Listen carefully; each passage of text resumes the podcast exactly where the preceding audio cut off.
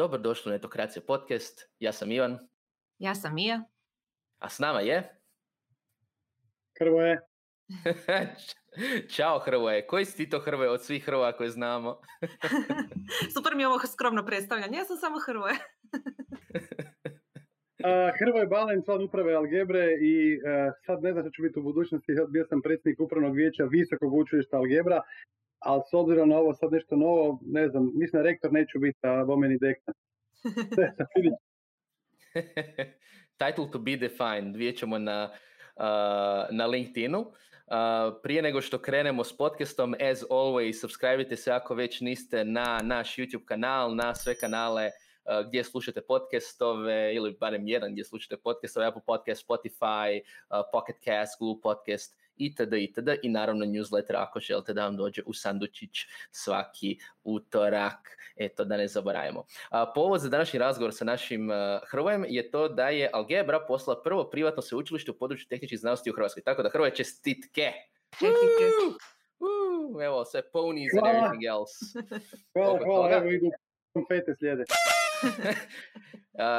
s obzirom da smo već pričali o toj temi, da si već spomenuo mi više puta kako je ono to malo bio zahtjevni pothvat, koji je bio tvoj prvi, tvoja prva reakcija kad ste dobili službenu potvrdu? Da, ajmo reći ovako, pao mi kamen sa srca. Dakle, mm. bilo je pitanje trenutka kad ćemo to ovaj, razriješiti, pošto je sad čekali smo ovih dana finalnu potvrdu, jer cijela procedura je trajala zapravo tri godine, tri, polu tri godine od početka kad smo krenuli u razvoj svega pisanja elaborata, priprema, istraživanja, analize, zapošljavanja ljudi, e, izbora u zvanja, znanstveno nastavna zvanja određenog broja ljudi, pa do toga da pred povjerenstvom sve to branimo, na kraju prikupljamo što moguću dokumentaciju, dokazujemo da zaista to možemo i onda je trebao na kraju doći samo taj neki papir. Mi smo znali otprilike nekakvih, nakon tog povjerenstva koje je posjetilo Algebru, a to je bilo negdje krajem prošle godine, već smo znali da je zapravo sve prošlo ok i sad je treba proći taj formalizam da dobijemo na kraju dopusnicu, da ovaj, Agencija za znanost i visoko obrazovanje evaluira sve to zajedno i kaže u redu. Tako da smo to nekako očekivali, ali to je ono jedna od stepenica na putu dalje. A tom ćemo malo kasnije onda pričati. Ajde, super. A što to zapravo onda, čisto da damo dojam svima koji slušaju, što to zapravo u praksi znači? Znači da postajete se učili s programom FERA, ono, to lijepo zvuči, čestitke once again, ali što to znači u praksi? Što za one koji se možda žele upisati, što za one koji možda žele zaposliti vaše studente? Idemo redom, ajmo ovako, prvo recimo sljedeću stvar. Mi smo sada u jednom e, eksperimentalnom programu koji će trajati dvije godine u kojem moramo proći mentorski program koji radimo sa sveučilištem u Zagrebu s fakultetom elektrotehnike i računarstva. Hvala još jednom Peru koji nam je iskazao ovako veliko povjerenje. I u tom periodu ćemo provoditi dvije godine baš pravi Ferov studij u kombinaciji naših nastavnika i Ferovih nastavnika, ali ono što je u cijeloj priči trik, to je zapravo to radimo na engleskom i tu se skriva jedna velika, zapravo velika istina zašto to sve radimo. Dakle, u ovoj koordinaciji, u ovakvoj suradnji, FER pomaže nama da prerastemo u sveučilište, što je nama bitno prvenstveno zbog naših međunarodnih internacionalnih aspiracija, a s druge strane mi na neki način pomažemo FER-u da izgradi svoju bazu i svoje kapacitete za izvođenje također studija na engleskom jeziku, tako da kroz nekakvih, hajmo reći, pa dvije, tri, pet godina možemo zajedničkim snagama povući i ostale hrvatske institucije visokog obrazovanja iz ovog našeg područja i snažno nastupiti upravo na tim nekim stranim tržištima i prezentirati Hrvatsku kao destinaciju gdje se isplati doći studirati i IT i digital, znači sve te neke teme koje su interesantne mladim ljudima. Tako da, mi ćemo... Nastavi, nastavi. Tako da ćemo onda mi ovaj, u tih sljedećih dvije godine pilotirati sve to raditi kroz taj mentorski program i onda krenuti dalje. E sad, jedna bitna razlika je što e, postoji dobar dio zemalja u svijetu koje nemaju dualni sustav visokog obrazovanja, znači nemaju razliku između stručnih studija i sveučilišnih studija. I tu se dešava upravo to zašto naša aspiracija je bila krenuti prema sveučilištu, da imamo tu opću prepoznatljivost, jer nam je malo bilo izazovno tumačiti ljudima šta je to stručnije, šta je sveučilišni studij. Dobar dio ove middle Europe ili srednje Europe pozna taj sustav, pa čak i ne znam, Nizozemska, Belgija i tako dalje. Međutim, kad se maknete malo prema dalekom istoku, kad se maknete možda prema ovaj, Latinskoj Americi i tim dijelama svijeta gdje mi ne tražimo neko svoje mjesto pod suncem, onda to bude malo kompliciranije za objasniti, pa nam je ovo bila dosta čista situacija. Mija, izvoli, Hvala Hrvoje. Sad kad si već spomenuo te neke e, daleke destinacije, e, meni je zanimljivo zapravo to što vi i ciljate, znači ne Europu, nego daleki istok, pa čak i Latinsku Ameriku. Zašto i kako to? Dakle, Evropljanima je u pravilu interesantno razmjenjivati studente, to je studentima je zanimljivo obići u nekom tom Erasmus programu pojedine nove destinacije, pa doći na pola semestra ili jedan semestar ili jednu godinu u neku od susjednih zemalja ili doći iz Švedske u Hrvatsku ili doći iz uh, Francuske u Španjolsku, iz Velike Britanije u Češku, možda to je ljudima zgodno, međutim jako malo ima tih stvarnih migracija da neko zaista dođe studirati tri godine, a pogotovo još i platiti studij, pošto je ipak i moramo naplatiti te studije, nemamo neke subvencije tog tipa da bi to moglo biti besplatno. Um, I zato u, naginjamo prema onim zemljama gdje je plaćanje studija nekako i normalnije, gdje ljudi znaju da, da bi završili nekakav studij moraju investirati neke novce, koje nisu samo u vidu participacije od ne znam eura, nego stvarno troška studija. I u pravilu su to zemlje dalekog istoka koje su interesantne nama, to su Koreja, Japan, Kina, pa zatim Indija, naravno gdje postoji veliki broj te srednje klase ljudi koji bi mogli i željeli doći studirati u Europu, govorimo o Latinskoj Americi, recimo Meksiko, to je Srednja Amerika, ajmo govoriti o njoj. Meksiko je jako zainteresiran za takve suradnje. Mi smo recimo ove godine trebali imati jednu veliku grupu Meksikanaca na ljetnim školama. Prošle godine je bila jedna velika skupina Australaca, oni isto jako pretendiraju prema Europi, to je jako interesantno.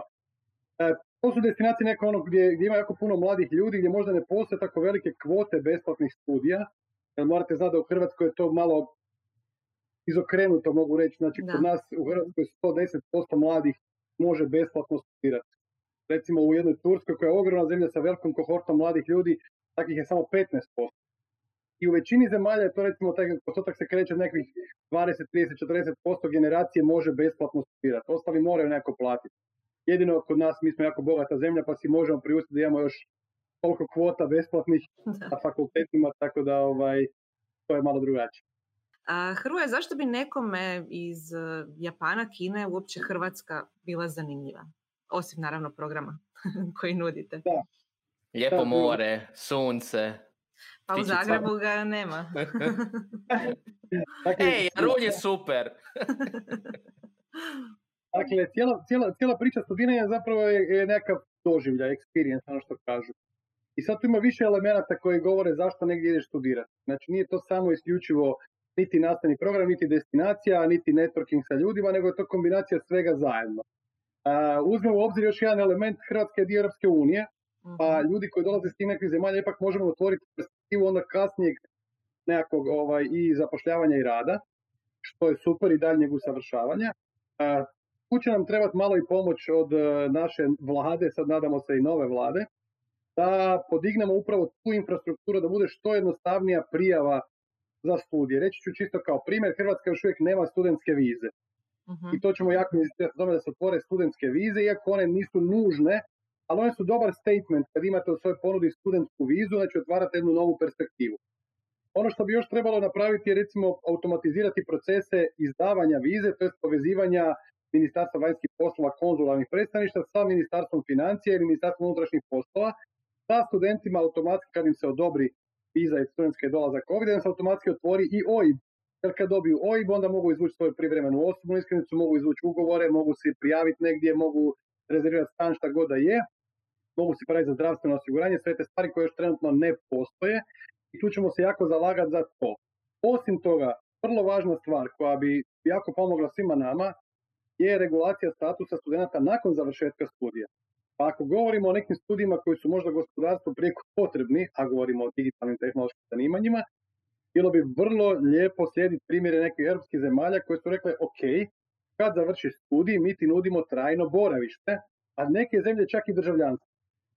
Tako da to su koraci koji mogu jako pomoći nama kao obrazovnim institucijama, ali i gospodarstvu da privučemo te mlade ljude. Naime, jako teško je dobiti zaposlenika, a vjerujem da mnoge informatičke firme to znaju, osobu koja ima recimo 30 godina iskustva, ima familiju i teško onda preseli cijelu tu obitelj, cijelu tu ovaj, cijeli taj setup iz jedne zemlje u drugu. Nije to baš jednostavno klince u školu ili u vrtiće, posao jedna osoba, posao druga osoba, stan i tako dalje. Međutim, kada hvatate mlade ljude koji su još na fakultetu, kojima je studij jedina preokupacija u tom trenutku uz eventualni posao nekav studentski, onda je priča puno lakša. Tako da ova naša priča koju radimo je puno više ekonomsko-gospodarska priča nego samo obrazovna ili znanstvena priča.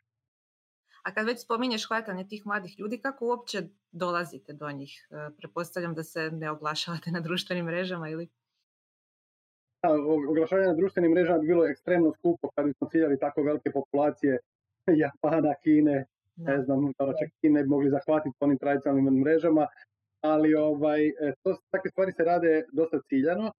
Radimo to kroz partnerstva sa pojedinim privatnim sveučilištima visokim školama, radimo to kroz agente, kroz specijalizirane portale koji se bave baš nekim razmjenama i ljetnim e, zimskim školama, a same te naše ljetne i zimske škole koje radimo također svoje vrstni, uh, svoje vrstni teaser za ono što bi se stvarno moglo raditi. Kad dođete ovdje na tri tjedna i vidite kako je lijepo ovdje istirati, a i dobiti neka konkurentna znanja od pametnih ljudi, onda možete zapravo spojiti neku sliku um, ostavku ovdje pa provesti tri godine studirati. Čak imamo takvih slučajeva dosta, imamo studenta što iz Ukrajine, Egipta, a što iz, uh, nešto je bilo iz Južne Amerike, pa ne znam, iz, iz Indije, ljudi koji dođu, provedu ovdje dva, tri tjedna s nama i onda shvate, aha, super mi je to, rado bi ostao ovdje i onda produže na nekakav diplomski studij.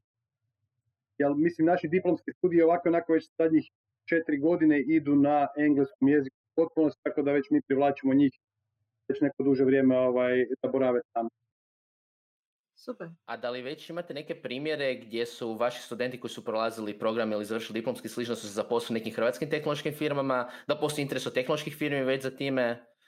Da, da, da apsolutno. Već imamo nekog studenta koji su već na diplomskom studiju počeli raditi, s obzirom da oni imaju pravo korištenja SC-a kao SC ugovora kao i drugi redovni studenti. Onda su već počeli raditi.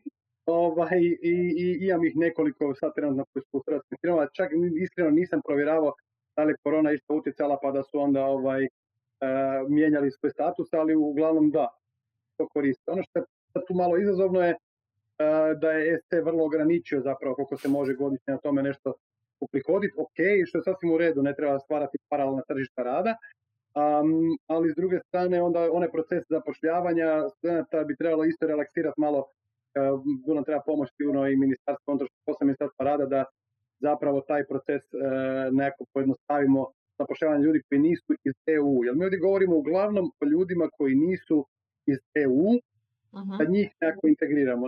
Teško ćemo mi dobiti ovdje sad, uh, mi rijeđe zapravo dobijamo studente iz, iz Europske unije koji dolaze ovdje, pa sada mi se zapošljavate. Na kraju ako uzmite dođe iz Njemačke ovdje pa radi za hrvatsku plaću, kod je u IT-u nadprosječna plaća, svejedno u Njemačkoj još nadprosječnije visoka, ako ima doma riješen smještaj kod roditelja ili nešto, onda onako.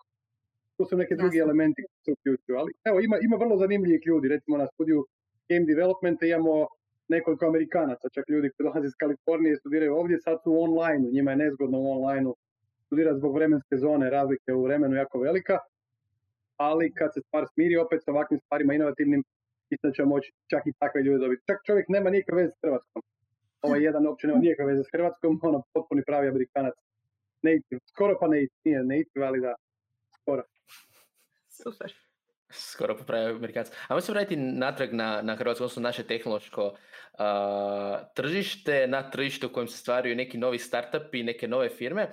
Um, odnosno, ajde da se vratimo potpuno. Mene sad zanima, ono, spomenuo si, ono, dugo ste radili na tome da posnete se učilište, ovo je još jedan korak prema dalje.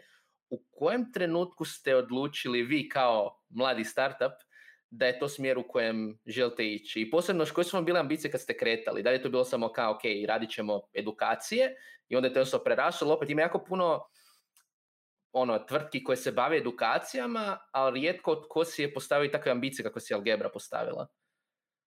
Pa, znaš, ono, mi nismo startup, zapravo. Mi smo, što je startup... Više niste, bili ste jednom. Ne, nismo nikad. Mi, fakat nismo nikad. Mi smo uvijek bili, ono, mi smo uvijek bili, kako bi to rekao, a, obrazovno poduzetnički pothvat. A to nije okay. sad Mi smo uvijek bootstrapali, je tako što bi vi rekli. Mi smo uvijek ono što smo, što smo prihodili, to smo financirali dalje razvoj. Nismo imali nikad investitore, nismo ikad gradili našu infrastrukturu tako da može biti pogodno za neku dođe investirati.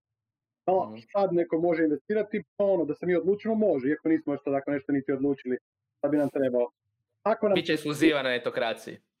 Biće, da, da, ako se, ako se desi takva situacija, da, na, ono, ali tu je, tu recimo, zaista gledamo vrlo startuperski. Nama ako bi se pravio neko sa nekim smart investmentom, neko nam može otvoriti puno više tu europsku i svjetsku perspektivu, onda bi razmišljali o tome. Do tad ne, uopće nemamo potrebu razmišljati da nam treba neki novac i financiranje da bi mogli svoje planove ovaj, iskurati dalje.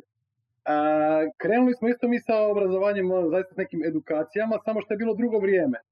Bila je 98. godina, to je bio trenutak kad su krenuli masovno računala u urede, znači ona najniža moguća razina, internet je još uvijek bio na modemima od 14K do 56K su bili modemi na kojima bio internet i od hrvatskih portala, evo ne znam ne smijem to reći, jedini portal koji, je, koji se pratio i gledao bio je Monitor HR. Istina. ovaj, Monitor HR je bio portal, mislim da će Monitor HR i dalje živi ovaj, u istom formatu koji onda, nije se ništa promijenilo i to je bio fenomen. To trebate vi o tom fenomenu malo nešto pisati. Je, je, čak je dizajn nekoliko puta došao ponovno u modu.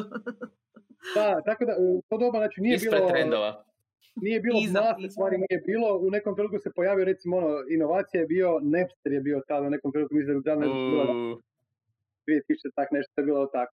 Tako smo mi zapravo počeli sa edukacijama za uh, office korištenje računala, pa i to mhm.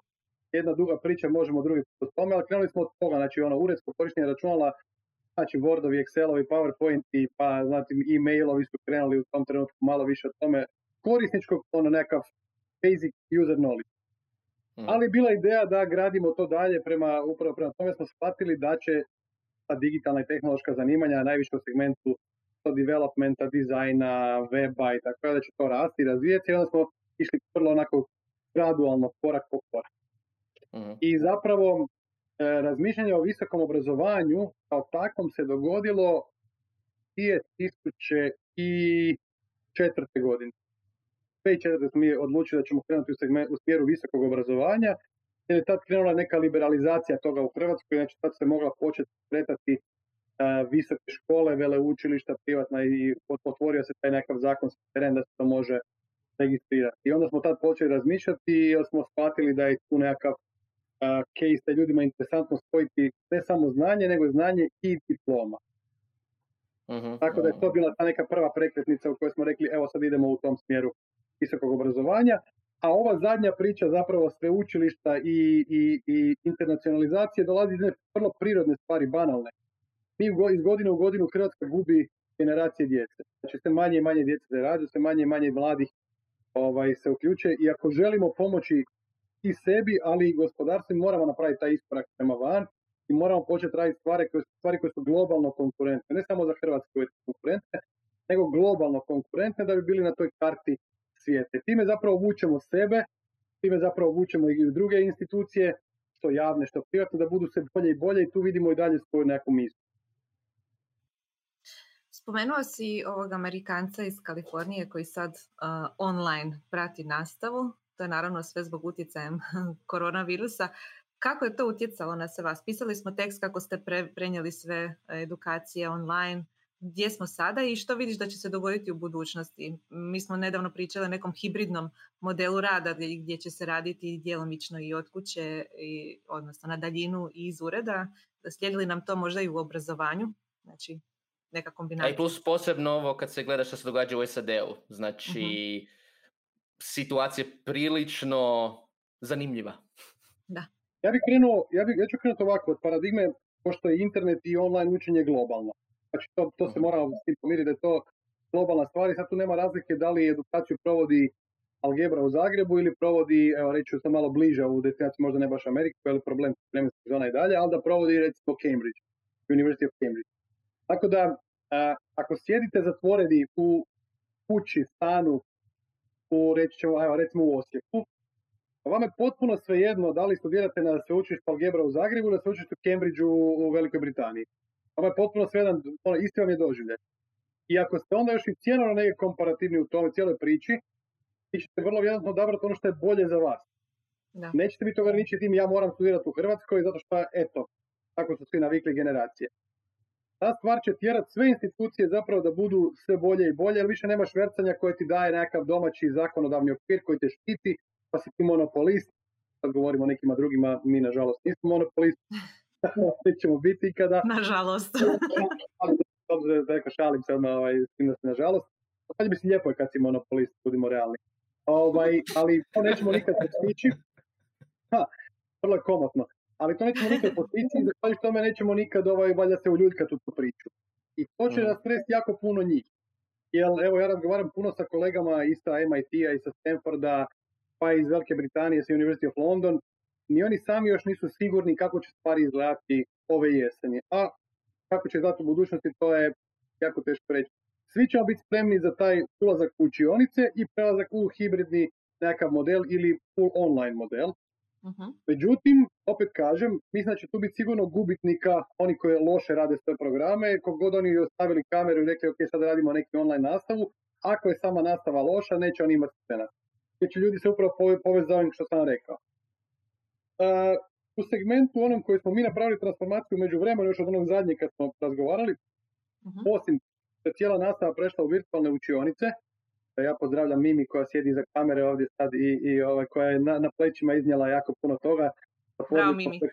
Preko tri stotine ovaj, virtualnih učionica u tom periodu. Wow. osim nice. toga, u jednom trenutku, u jednom trenutku smo morali preći i na online ispit. Aha. Zašto? Zato je situacija da nama 40% studenta nije iz Zagreba i kad se čak otvorile mogućnost ponovnog povratka učionice, oni su rekli, ali mi smo otkazali stanove, smještaj, šta god da je i više ne možemo napraviti. Iako u prvom koraku je bio veliki otpor studenta prema polaganju online ispita, što se pokazalo zbilja onak velika njihova, to im čestitam na tome, oni su rekli mi želimo imati fair uvjete, a ne da nama se tu ovaj, do, do, dopušta da muljamo, da žele zaštititi svoje diplome. Ono, tam zap, svaka čast. Međutim, onda smo morali odustati toga, jer jednostavno ljudi nisu mogli više putovati. Ono sad, kako će sad doći ovdje, nema stan više. Mi smo tada implementirali jedno švedsko rješenje koje koristi njihovo cijelo ministarstvo znanosti i obrazovanja za polaganje ispita i u školama i, u, i na fakultetima. Stvar se zove exam.net koji se pokazao jako dobar i jako smanjuje mogućnost nekog varanja i dosta je ovaj, realistično. Sad vidjet ćemo da li je, sigurno se može provući koji na istu uvijek neki šalabahter, ali mislim smo dosta smanjili upravo taj, taj dio. Za jesen, velim, mi se spremamo u potpunosti da ćemo ići u učionice, po nekakvim epidemiološkim mjerama, razmještaju malo većem i tako dalje. Ali smo spremni ovaj, nastaviti dalje u tom online modu i to za sve razine obrazovanja i ovo je sveučilišno i visoko obrazovno i ovo što radimo sa odraslima a, i specijalistička izobrazba i programi za klince za najmlađe i za maturante i tako da spremni jesmo, nismo izgubili do sada niti minute ovaj, svih predavanja, zaista smo mislim jedna od jedne od dvije, tri institucije u Hrvatskoj koje napraviti u ovom periodu. A recimo i taj, to učenje, mislim učenje, pardon, polaganje ispita od doma i učenje od domu neku ruku je, je skill.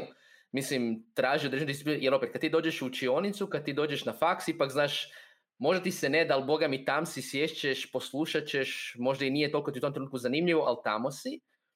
Koliko zapravo sad s jedne strane je to skill za studente da nauče da ono natjeraju se, to je uvijek varijanta kad dolazi ispit i sad trebaš natjerati da učiš. I onda neki se natjeraju tako da odu u knjižnicu, što sad možda više ne mogu, ili su ograničena mjesta recimo, uh, ili neke druge metode imaju. Uh, i moja metoda je bila da zaspim s knjigom na, na, na nosu i to je, i to je, i to je način.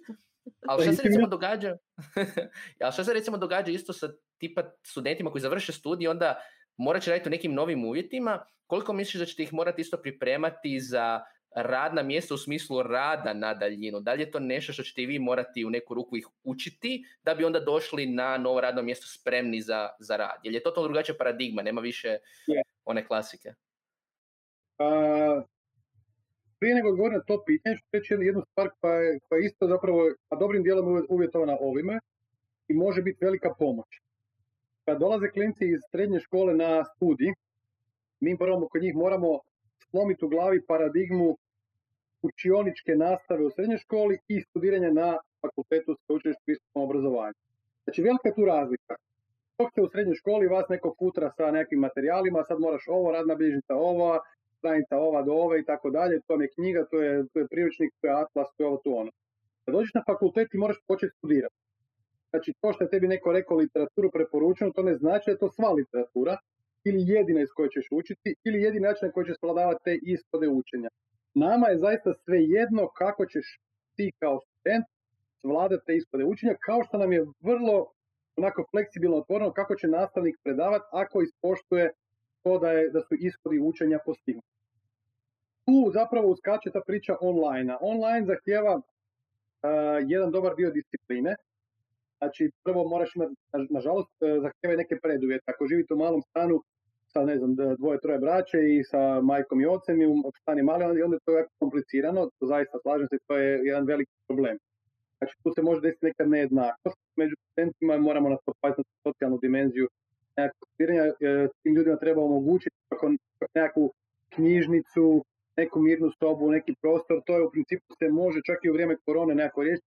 Na primjer, naše knjižnice su bile otvorene čak i za vrijeme korone, ali smo ipak poštivali neku destinaciju, znači neku uh da se postigne ljudi na se maske i tako dalje, ili ipak moraju dobiti neku priliku nekog mirnog puta, što neki ne mogu. Um, s druge strane, uh, ta disciplina je ipak stvar koja je, koja je jako važna, jer ovog časa kad se ugasi kamera i završi predavanje, E sad ti moraš pripremiti neke stvari i doći opet sa zadaćom pre, ovom, spremljenom za, za kasnije. Malo je tu Bolonja ipak omekšala stvari u recimo vrijeme kad sam ja studirao, ja nisam studirao po Bolonji, ovaj, tako da ipak Bolonja te još uvijek nekako tjera za, da rješava zadaće među iste i slične stvari što nije bilo u, u mojoj doba i to je dobro. E sad da dađemo ono pitanje učenja na daljinu i rada na daljinu te vještine. A u pravilu tu je opet puno veća e, odgovornost po meni na, na onima koji upravljaju tim procesima, da li su to menadžeri, da li su to voditelji, da li su project menadžeri, kako god ih nazvali te ljude, da oni dobiju taj set skillova i znanja kako voditi udaljene timove, kako raditi s njima, jer to se onda može preslikati i na online obrazovanje. Znači, online obrazovanje nije jedan na jedan da vi kažete sad sam upalio kameru, ja počinjem predavati. Ne. Ja mogu reći, mi smo radili jako puno upravo scenarija poučavanja putem online.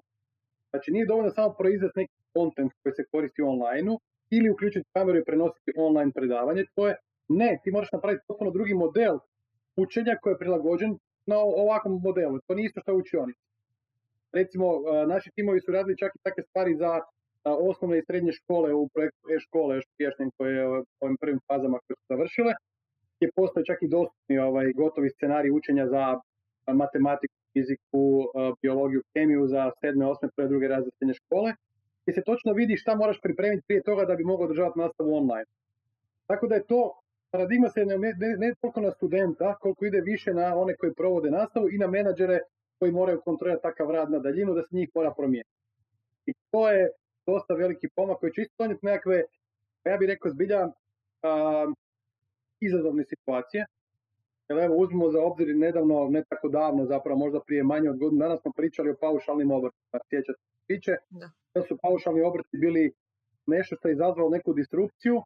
Ne mogu reći da, da, je bila to baš ova, se zove, uh, najbolja, um, je bilo baš najboljih primjera, međutim, oni su izazvali disrupciju upravo one priče freelancinga. Jako puno. I onda je u nekom trenutku rekli to, aha, ne, moramo to nekako drugčije regulirati. Ali sad se opet ta priča polako i sa pričom korone i distant vrka vraća.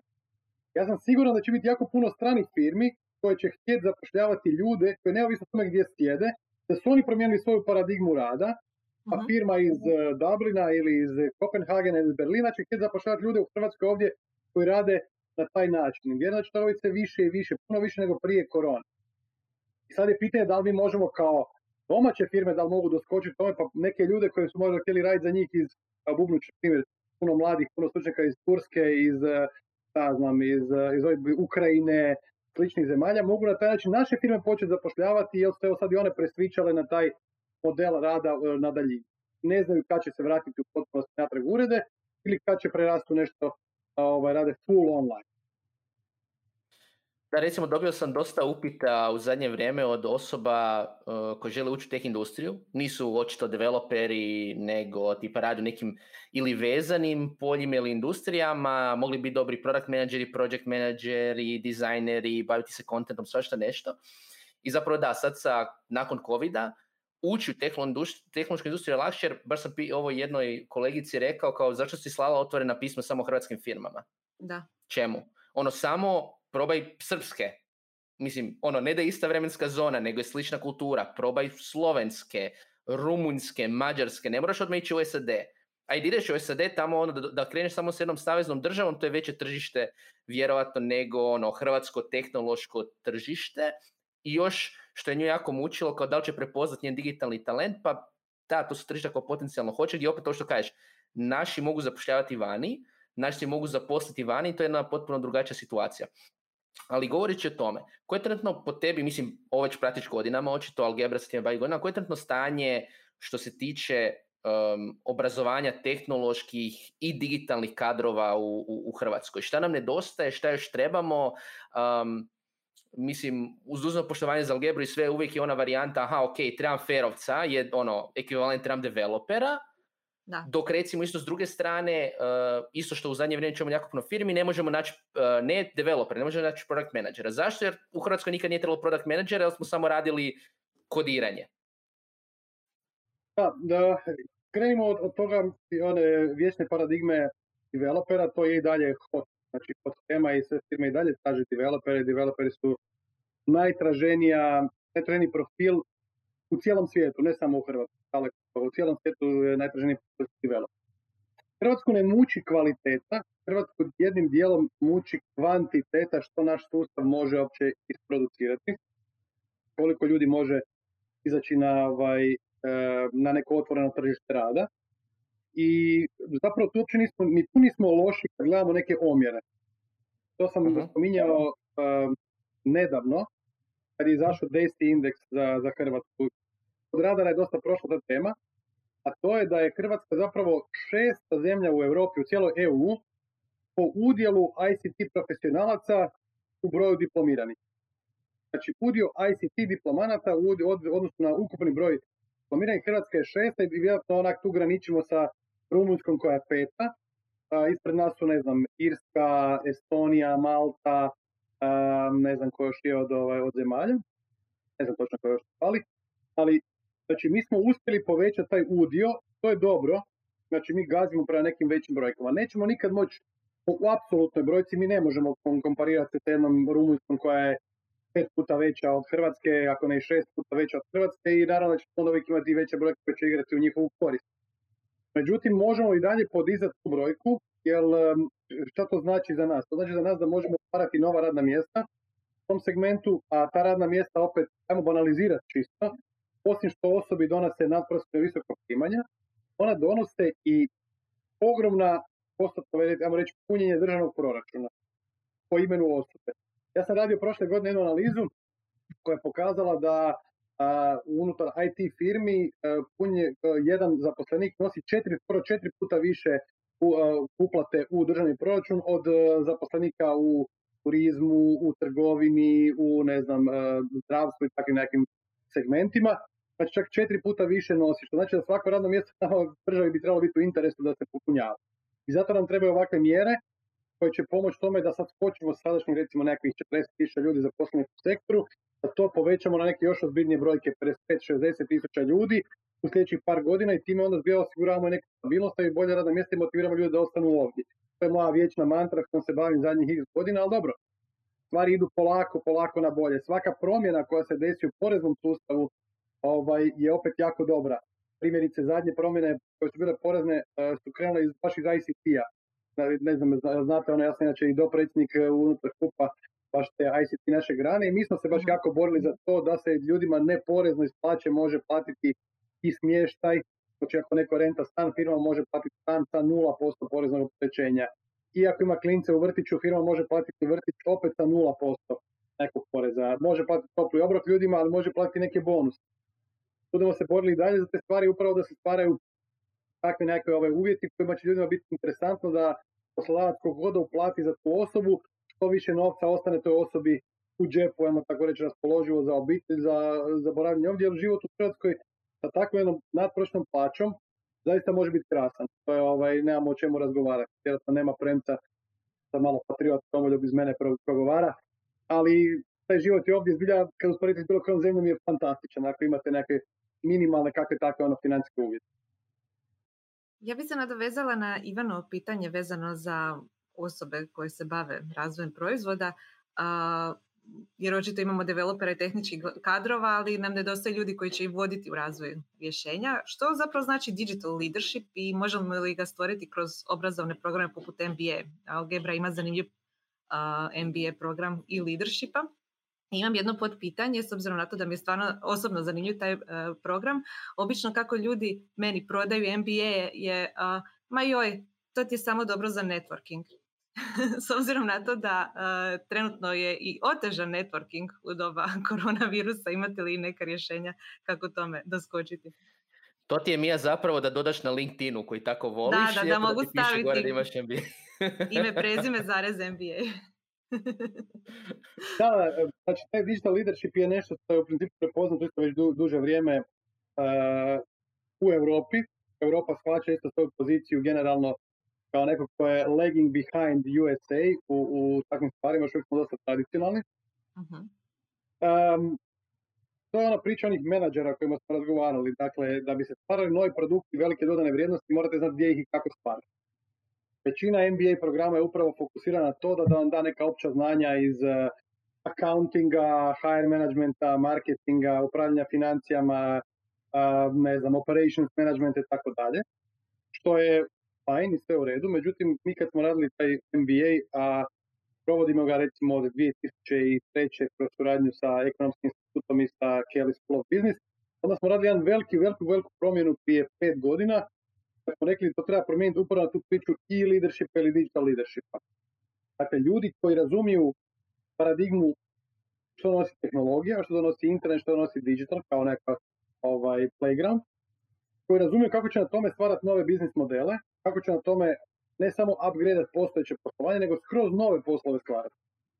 I to je ovaj se pokazalo kao jako dobro, jer u, u tom segmentu dobijamo ljude koji su zainteresirani ne samo za popuniti sva menadžerska znanja i još što kažeš ti Mija, točno neki networking, jer MBA kad smo radili inicijalno istraživanje zaista imao nekakvih ono 70% ljudi reklo nama je važan net. Mi pokušavamo to krenuti tu paradigmu, da, networking je važan, ali vi morate prvenstveno dobiti neka znanja koja ne možete drugi dobiti kroz nekakav ono, praktičan, samo praktičan rad u, tradicionalnim firmama. Tako da ovdje imamo jako puno sad ljudi koji kad izađu sve priče, razmišljaju upravo tim nekim novim modelima. Firme u koje se vraćaju, znači u kojima jesu, onda ih oni tjeraju da promijene potpuno način razmišljanja.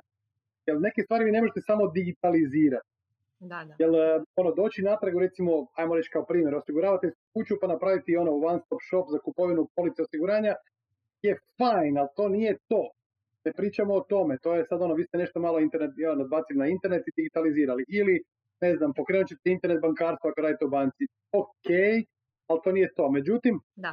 stvarati neke nove poslovne modele i reći, ok, ja dolazim u firmu koja je tradicionalno ovakva, ali ću razmisliti, pošto imam kupce, da njima ponudi nešto potpuno drugačije, E to je već ono neka, neka ono uspjeh koji želimo postići koji uglavnom postižemo s tim, tim studentima. Tako da je, um, mi nismo a, fancy MBA uh, koji je tu eto, pa će nam se pojaviti neki celebrity, neću sad imenovati neki celebrity političar koji će doći ovdje pa će reći u imamo network ovaj, s njim, ili samo neki predsjednik uprave za to. Ne, ne, ne, mi tu gradimo neke, neke potpuno nove ljude i potpuno nove, nove modele, ali mislim da će to postati mainstream za nekih pet godina možda. Ali hvala Bogu mi smo ih ono ahead of that, bi rekli. Um, I samo da još odgovorim za tu priču, da, kroz takve studije zapravo jako puno se dotičeš upravo ono što na početku pričali. Kako organizirati drugčiji način rada. Ali firma i dalje je firma jednako zgrada sa četiri kata i ne znam 50 radnih mjesta ili je firma distributed organizacija koja je na četiri kontinenta i radi nekakav potpuno novi model uh, poslovanja, povezivanja ili bilo To su stvari koje nas ono jako, jako vesele mjesta za, mjesta za disrupciju ima jako, jako puno. To da vam kažem, mislim da se dešavaju se sad upravo velike disrupcije e, u, u grani gospodarskoj koja je trenutno jako pogođena, recimo u avioprijevozu. Do sada je to bilo, mislim, sami ste pratili vjerojatno kako funkcioniraju sustavi kao što su Amadeus ili Sabre, ovaj, gdje postoje centralizirani sustav. Međutim, sad su ljudi rekli, ok, mi želimo to nekako malo drugčije. Mislim, Booking ima svojih problema, isto uzima jako velike fijeve kao što ovaj, uzimaju s druge strane. Znači, neka distribucija dobara se mora desiti malo drugačije, da firme budu motivirane isto ovaj, ulaziti unutra, a ne biti osjećati se opljačkane. Tako da tu se desiti isto neki veliki pomaci sa otvaranjem nekih novih standarda, općenito open standarda u komunikaciji, a to dolazi drugačije razmišljanja. Znači tu se moramo pomaknuti iz ovaj, comfort zone. Ne brini za fijeve od Bookinga, HDZ najavio Booking portal, tako da će to riješiti. Usto jedva čekam da, uh, kak se zove, ovaj, uh, Croatia Airlines uvede rad od doma za pilote, to će biti izuzetno. Jesu to ti novi poslovni modeli? da, da, pa rad pilota od doma, ali ja, evo sad možemo zaprkavati, ali ja ne bih rekao da je rad od pilota od doma nešto što neće zaživjeti uskoro. Je, samo je pitanje motivacije. Naš, e, pitanje je da li to rade zato što imaju napravu tehnologiju i mogu od doma e, voziti avione ili to rade zato što avioni ne mogu poletjeti, ali o tom potom. A, da se vratimo na, na, na, na pitanje zapošljavanja i developera i tako dalje. Znači, ok, znači imamo dosta developera, uh, kvaliteti su, još trebamo ih više i slično. Kako misliš da recimo isto firme koje žele zapošljavati više tehnoloških kadrova, digitalnih kadrova i slično, um, trebaju razmišljati zapravo kad je to u pitanju. Ono u smislu da li nekako mogu doprinijeti, da li mogu, da li da same rade neke edukacije kada uzmu ove ono studente prvo na rad, doslovno šta je dobro generalno za tržište iz aspekta edukacije obrazovanja? Ima, ima, ima jako puno uh, mogućnosti. Um, jedna od stvari svako je kad se firma uključuje u neku promociju, idemo reći cijelog toga neka karijera, cijelih tih zanimanja koje su jako zanimljiva, a možda se ne mogu onako lako opisati kao što klincima lako opišemo što radi liječnik, što radi vatrogasac, što radi policajac, što radi nogometaš. To klincima je puno lakše opisati nego što radi developer. Znači to je jedan prvi dio te promocije da oni vide da rade na interesantnim stvarima. Sad da li su to računalne igre koje su klincima jako napete, pa onda kroz računalne igre pokazati što zapravo rade developeri je sigurno uvijek jako fora. A drugi, drugi dio gdje oni se mogu jako uključiti pomoć, to je svakako u organizaciji e, projektne nastave i praksi. Ja govorim iz naše perspektive. Mi smo jako puno stvari okrenuli na projektnu nastavu jer smo shvatili da moramo studente što duže zadržati u procesu obrazovanja. Znači firme su ih vrlo često skupljale već na kraju druge godine studija i onda treća godina studija se jako rastegne, četvrta se dovede potpuno u pitanje, peta ko zna kada i onda oni rastežu svoje studije pa smo i onda uveli po uzoru na kolege koji su nam pokazivali, kolege sa Harvarda, kako su već na drugoj godini uveli projektnu nastavu. Na taj način se mogu i firme uključivati i onda sa klincima raditi na nekim već tada ranim zadacima, na praćenju toga i uključivanju svojih ljudi u nekakav dio asistiranja i tako dalje. Naravno da je uvijek dobro ako firma je spremna uložiti dio svog vremena, ja apeliram tu recimo na konkretno game developerske firme koje stalno kukaju da im fali ljudi, ali dobro me poslušajte, dajte nam vaše ljude da od njih napravimo dobre nastavnike, znači ovo je bio apel, stalno govore da im fali ljudi, dajte izdvojite neko vrijeme od tih ljudi da mogu raditi u nastavi, jer to je jako važna stvar, a onda ste i u kontaktu na kraju krajeva sa, sa klincima i sa mladim talentima koji su kasnije raditi kod vas. jedna od stvari koje također se može jesu prakse, znači internships, to su takozvani summer schoolovi koji lijepo radi ja mogu tu istaknuti par firmi koje to lijepo rade, to je recimo Ericsson, to je Infinum, mislim da i Five nešto radi od domaćih firmi koje radite summer schoolove koji su uvijek fora i korisni i dalje treba poticati takve stvari, pogotovo u suradnji sa institucijama. Uh, uključivanje firmi ne samo u trenutku da imaju neke job sajmove, znači znam da sve firme pohrle kad se rade job sajmovi na svim institucijama, jo, idemo job sajmovi, ali ne, uključiti se ranije u neke takve, ovaj, uh, takve neke inicijative koje ne moraju biti nužno sad job sajmove. Ne, dajte, ajmo pametne showcase-eve, surađujte sa institucijama da, da napravite što je novo, nekakve nove trendove, bilo šta. To je opet jedna, jedna druga važna stvar. I zadnja stvar koju mogu reći je najbanalnija, ali to su stipendiranje. Dajte, probajte se uključiti ta stipendiranja. Stipendiranja su nešto što je opet jako dobro, ali možete nekako koji je dobar vezati za sebe vrlo rano i pomoć mladoj osobi nisu svi studiji besplatni, a osim toga nije ni vrijeme, onaj život za vrijeme studija nije ljudima besplatan, da se razumijemo. Ja, u pravilu kad me neko pita, dobro, ali vaš studij se plaća, plaća se svaki studij. To što ga je neko drugi platio, ali opet ste morali vašem studentu platiti i smještaj, i prehranu i ne znam, neke dodatne materijale, knjige, učenje, što god je, sve to košta i uvijek firme mogu jako pomoći. Znači, stipendije stipendirane su jako, jako važna da im pomognemo, jer talenti se ne skrivaju nužno uvijek u velikim gradskim središtima, nego se skrivaju talenti i po manjim mjestima, ovaj, i po uh, selima, da kako kažem, po nekim ruralnim dijelovima, treba te klince izvući te talente vrlo rano, još dok su u srednjoj školi prepoznati i smjeriti prema ovim zanimanjima, i onda im pomoći kako možemo da oni završe u roku svoje, svoje studije i krenu stvarati svoju neku, svoju dodanu vrijednost ti odrasti. Uh-huh. Da, da se vratim isto na ono jedno pitanje koje sam već uh, u neku ruku otvorio, a to je pitanje ovih nedigitalnih, to je netehničkih talenata u digitalnoj industriji. Znači jedno često pitanje koje smo nažalost dobili kad smo radili projekt Digitalna karijera gdje smo išli na humanističke fakultete, pričali sa studentima o tome kako dođu u tehnološku industriju, jedno jednostavno pitanje im je bilo jel ja moram postati developer ili developerka? Jel to to? Jel, jel, znači studiram, ne znam, karikiram sociologiju kao što sam recimo ja studirao ili nešto što nije očito tehnički studij, da li je način da ja uđem u tehnološki sektor, jednostavno naučim programirati. I to je jedini način. Koji je tvoj pogled s obzirom da vi imate naravno i studije jednog i drugi, što bi savjetovao mladima koji razmišljaju o tome? Pa, nije svatko rođen uh, biti inženjer, biti uh, software developer, biti... Uh, Vjeruj mi, zaspo sam na prvom tečaju PHP-a. I neka si. Da, da nije, nije svakome to, niti suđen, niti ima to u karakteru. Međutim, taj digital je jako demokratičan i digital je općenito otvoren mnogim talentima, ne samo developerima. Da, developeri je trenutno hot u tom svijetu i traži se i plaćaju se zlatom i ne znam, ljudi jedni drugima imaju i tako dalje i tako dalje. Međutim, postoji jako, jako puno prilika za non-develop.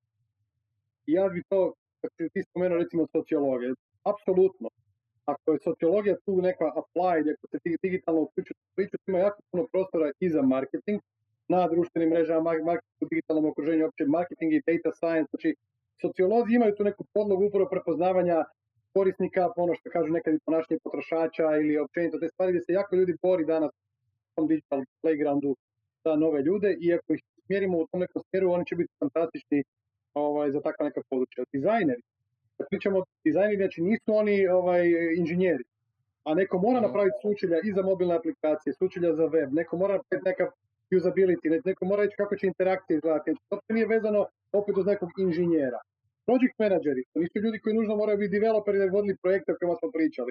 Znači nekad bi ih tražili uvjetno rečeno na ekonomskim fakultetima, takve ljude, danas ih možemo naći na puno širem području ljude koji su spremni raditi u organizaciji, nekom project managementu, ljudi koji su organizirani, koji ne moraju nužno znati kako funkcionira taj taj API ili kako će sa JSONom povući to i to. Ne. Znači to ih ne moramo tražiti tamo. Znači od cijele plade kreativnih ljudi, društvenih zanimanja, od toga da kako ljudi nam trebaju za stvaranje nekih novih modela, ne znam, e-commerce, trgovine i bilo čega, nama ne trebaju nužno inženjeri. Ali za sve njih ima mjesta pod suncem u tom digitalnom svijetu i moramo ih naći. Ali tu je opet odgovornost samih institucija. Jer dok god neka institucija koja provodi obrazovanje to radi na onom fundamentalnoj, na onoj fundamentalnoj razini, znači radimo sociologiju, radi sociologije isključivo, radimo, ne znam, moguće bez dizajn radi isključivo dizajna i proučavamo tu ne znam modele iz povijesti i tako dalje, a ne primijenimo te bilo koje od tih stvari na ovaj novi digitalni svijet, onda zapravo te klince uništavamo. Kod njih neće biti ništa, oni će ostati gdje. Ali međutim, za sve njih postoji mjesto pod suncem ako to ono primijene u onom segmentu gdje se ljudi traže. A ove stvari koje sam spomenuo su nešto što sigurno stvara neku budućnost. Ono, neku budućnost. Mislim, imati dizajnera koji ne zna raditi uh, za game industriju je šteta. Imati osobu koja se bavi marketom, marketingom, a ne razumije nekav, ono, niti analitiku, niti podatke, niti razumije koncepte oglašavanja na, na, ovaj, na oglašivačkim mrežama, na AdWordsima i slično nešto, žali Bože. Uh, tako da ono, mislim da ima strašno puno potencijala, jako puno područja. Mi kao Algebra uvijek se trudimo adresirati to ne samo u tehničkom području, nego i u društvenom području i u umjetničkom području možda u nekom trenutku humanističkom, za sad još ne razmišljamo o tome, ali ko zna, možda i možda da. I, ovaj, i stvarati tim ljudima zapravo poziciju da nema svako afiniteta biti inženjer. Može svako završiti inženjer. Niti treba imati, niti treba biti, treba i, i svih drugih znanosti i mislim to je jedna stvar koja me dosta rastužila. Imao sam početku godine priliku biti na panelu pred mladim sociolozima sa nekim drugim kolegama iz uh, svoje bliskih generacija. Um, i od nas sedmero, ako se ne varam, mislim da je samo troje bilo iz realnog sektora, odnosno samo dvoje radilo u područjima koja nisu direktno vezana za nešto što bi sociolog radio.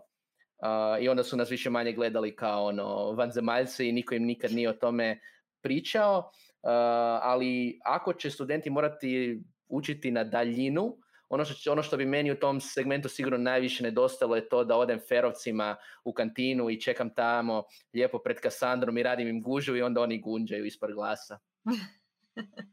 to je to što neće nove generacije imati iskustvo. ja, bi, ja, ja bi tu rekao da, da to je jako vezano za, za obrazovni um, i, I ono što nama treba, tipu, trebaju nam kompetitivni i konkurentni ljudi, ali oni mogu izaći jedino iz kompetitivnih konkurentnih institucija. Teško će oni izaći iz institucije koja sama po sebi nije kompetitivna i konkurentna. I dođemo onda vrlo brzo do neke priče o fleksibilnosti. Koliko je neko fleksibilan mijenjati sebe da bi mogao mijenjati drugo. Mi smo tu zbija ono malo ekstremni po tom moram reći i mi donosimo neke stvari jako brzo odluke. Ja, sam, ja znam da velike institucije, ono stare, okoštale, to ne mogu napraviti. Međutim, da bismo to uspjeli napraviti, moramo prvo njih učiniti fleksibilnima i kompetitivnima.